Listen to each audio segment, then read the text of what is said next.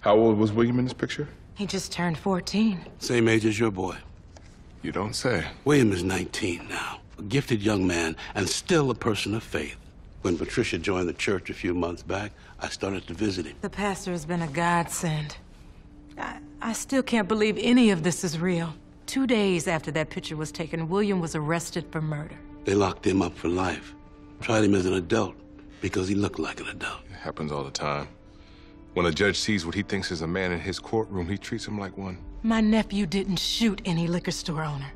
William has been suffering in prison for five years. He's lost all hope, Ezekiel.